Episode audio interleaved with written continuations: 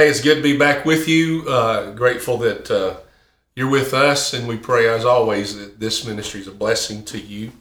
Uh, want to tell you, we're starting a new series, and it's going to go up until we get to uh, Lent, which is Ash Wednesday. And uh, we're going to be really handling our mission statement, um, some of our core values, um, strategies that we use here, like the Big Five, the Hope Arrow, that kind of thing but just really about focusing on you being sent.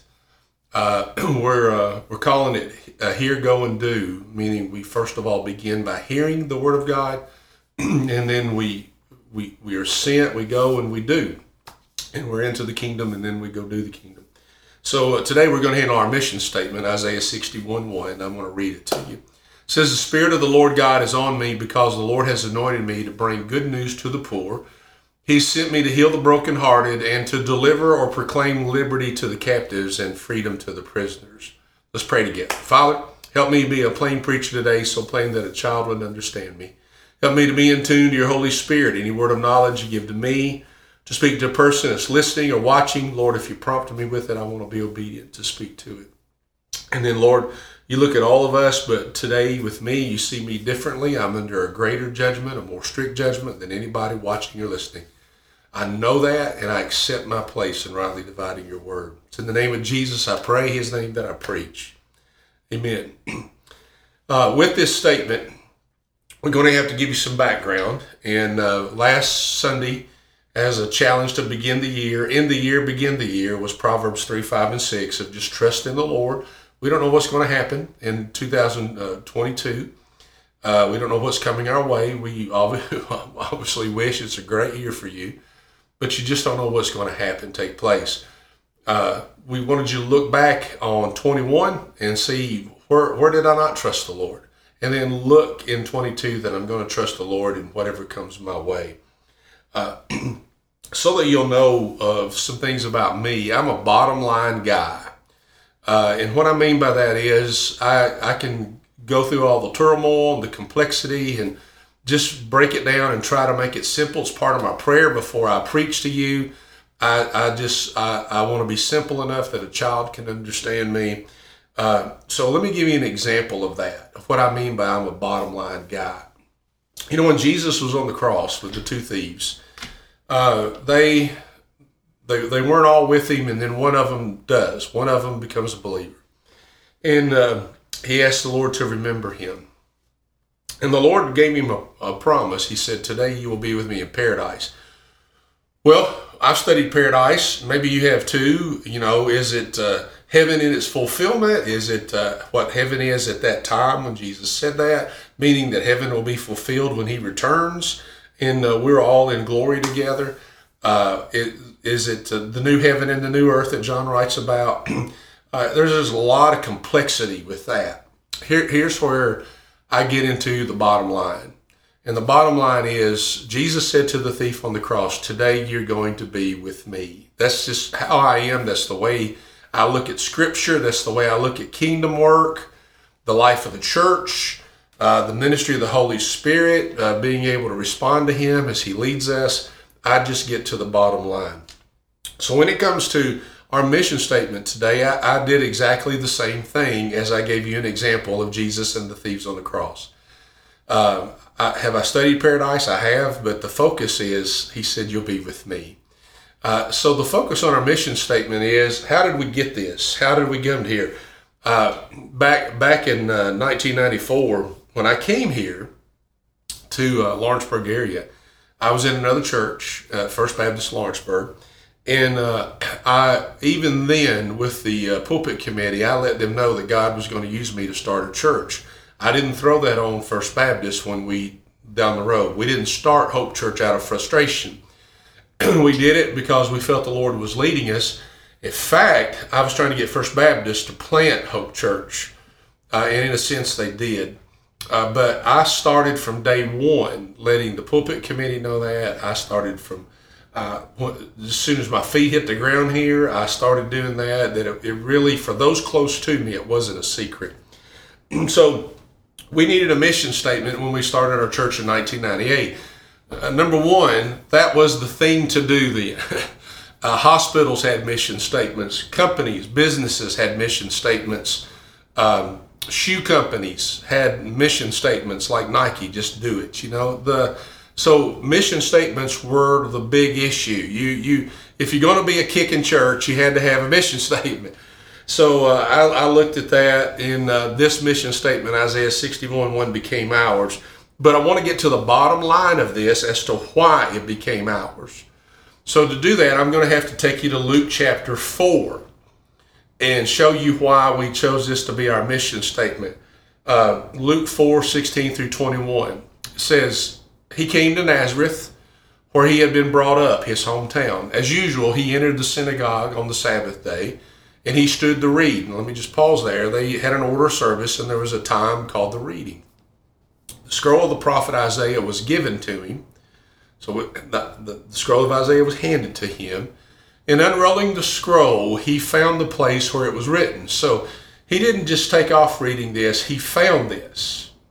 And he read Isaiah 61 1. The Spirit of the Lord is upon me, and I've already given you that verse in uh, verse 20, it says, He then rolled up the scroll, gave it back to the attendant, and sat down, and the eyes of everyone in the synagogue were fixed on him. He began by saying to them, Today, as you listen, this scripture has been fulfilled. Uh, he's basically saying, What I just read to you in Isaiah, I am that guy. That's basically what he's saying. The, the Lord has anointed me.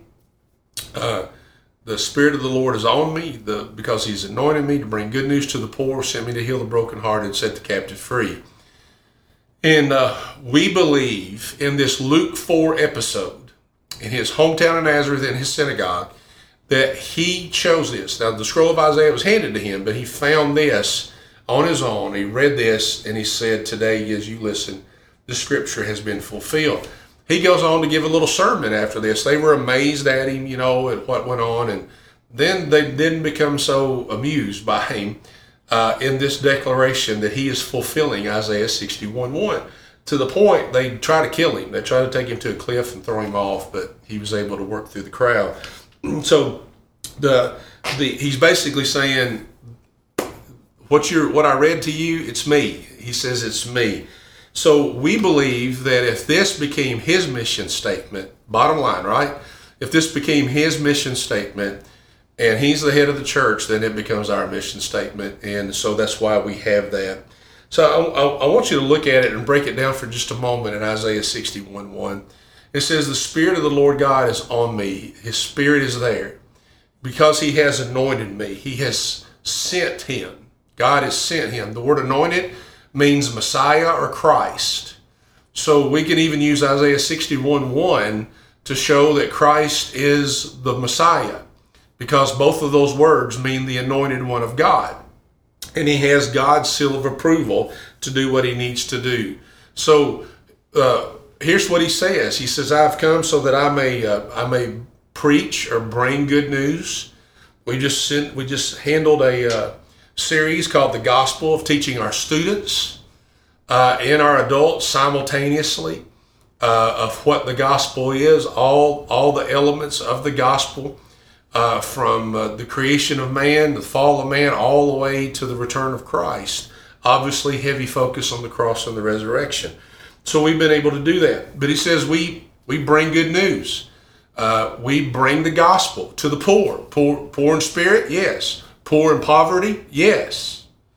We just bring it to the poor. Next picture. Uh, he has sent us to heal the brokenhearted. Uh, you gotta you gotta want brokenhearted people. Uh, sometimes, if we're not careful, pastors will want a, a, a, church of people who have already made it. Do you know what I'm saying? I mean, they they're they're, they're not messy. You don't have to deal with them. You really don't have to disciple them. They just get it. And you got a church of the people that get it.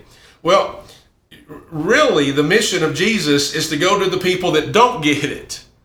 And not only that, they're brokenhearted. People have used them and people have thrown them away. The world has used them and the world has thrown them away. In fact, the world will sacrifice them. Uh, I mean, just use them up and toss them away to the side. And uh, we the part of the commissioning here that Jesus said about himself and the mission statement is we're here we're here to heal brokenhearted people. We love them, we welcome them. We really should have a church made up of brokenhearted people. Like how many of you, I mean even right now, this there's you can listen to tons of preachers and tons of preachers that are far better than me. But the point of it is how, much of this ministry helps to heal your broken heart. It's not because I do it, it's because of the message of the gospel and the promise of the gospel of Jesus. He came to heal the broken-hearted people. Um, so, how many of you have had broken hearts, and this ministry has helped to swell that heart to the point that it is in rhythm with the one who gave it to you, and that is the person of Jesus. And then it goes on to say in this mission statement that uh, we proclaim liberty to the captives and freedom to the prisoners. We deliver a message of freedom. And here's our freedom it's not just America freedom, it goes way beyond that. Uh, we're, we're just a we're just we're just a free country in all the all the lineups of countries. It's not what we're talking about. We're talking about the freedom in Christ. And what does this freedom do? It's freedom to live with the King, Jesus, ruling over my life. It's freedom to live the kingdom life. For example, the world tells me to get people back, Jesus tells me to forgive them. The world tells me to hoard everything for myself, Jesus tells me to be generous. I just want you to be able to see the picture of that in the flip flop become the world, excuse me, the world and then what Jesus and the kingdom says to each other. Look at Matthew 6:33. But seek first the kingdom of God and his righteousness, um, which righteousness means we're breaking down all the walls that are, that are between us, and all these things will be provided for you. Seek first the kingdom of God. We have the freedom to put the kingdom of God first and foremost ahead of anything else, and he asks us to do that. Listen, the kingdom of God is to be ahead of my wife Julie, my son Andrew, now his wife Maria, and their two girls Charlotte and and and uh, Gwen. Uh, to be ahead of my daughter Laura. The kingdom of God is to be first and foremost in my life. Nobody and nothing has done more for me than the King and the kingdom. No one. And so it becomes first in my life. Uh, we seek that. I want you to know living the kingdom life is not convenient. It is not accommodating. It will not always match your schedule. And we in America have adapted to a culture that's like, I'll serve the Lord when it's convenient for me. I'll disciple others when it's convenient for me. I'll disciple others when it's accommodating for me. Or I, I, I, I, I, will not adjust my life. I want the kingdom to adjust it. And it doesn't work that way. It's, it becomes first and foremost in our life. So here's the picture the picture is we uh, the spirit of the Lord is on him and on us. Uh, the Lord's anointed him, and therefore through him anointed us. We bring good news. We heal the brokenhearted, and we provide uh, deliver a message of freedom to those who are held in the bondage of sin. Uh, and here's my point. Bottom line, okay, it matches what our what our, our series is, uh, which is here go, and do when you bring good news to the people, they hear the good news. They hear it. And then we're, we're healing and we're delivering, and we, we've got that message uh, to be able to distribute and get out to people. It matches our series of hear, go, and do. Because hearing is where we all start. Faith come by hearing, hearing from the Word of God. How you going to hear if you don't have a preacher? He who has ears to hear, Jesus says, let him hear. Uh, many times the scripture says, just listen. Uh, the the point that is here, the point. In fact, with Jesus being in Luke four in the synagogue, he's just like, listen to me. I I am this guy that I just read to you about in Isaiah sixty one one, and they turned on him. They they wanted to kill him. Uh, so the picture here is we hear is where we all begin, and then the transformation occurs to where we go and we do. Uh, and that is even a picture of James 122 of be doers of the word of God back to the kingdom for a moment because this is what we live in. I may live in the United States of America, but I I live in the kingdom of God. If I'm in another country, it's still the kingdom of God. Doesn't matter. And this is a this is what we need to understand. Is 1 Corinthians 4:20. I say it a lot. I'm going to say it a lot. For the kingdom of God is not a matter of talk, and we have too much of that. It's but of power. We live in that power in the kingdom of God. And that power is from hearing and going and doing and seeing how he works and what he does. The kingdom of God is beautiful, and he calls us to this. Isaiah 61 1 is a picture of the work of the kingdom of God. The Spirit of God will empower you, uh, He will anoint you. Uh, you are to bring good news, you are to help heal the brokenhearted, and you are to give and deliver a message of freedom to those who are in bondage so they can live freely in the kingdom of God. Listen, I'm grateful that you're with us today. God bless you in this year. Hang with us in this series. I pray that you enjoy it. And you may want to flip back to the gospel series and just compare some things that we say there uh, when it talks about bringing the good news. You know what we say to each other I love you and uh, grace and peace. Make sure you live in both of them. God bless you.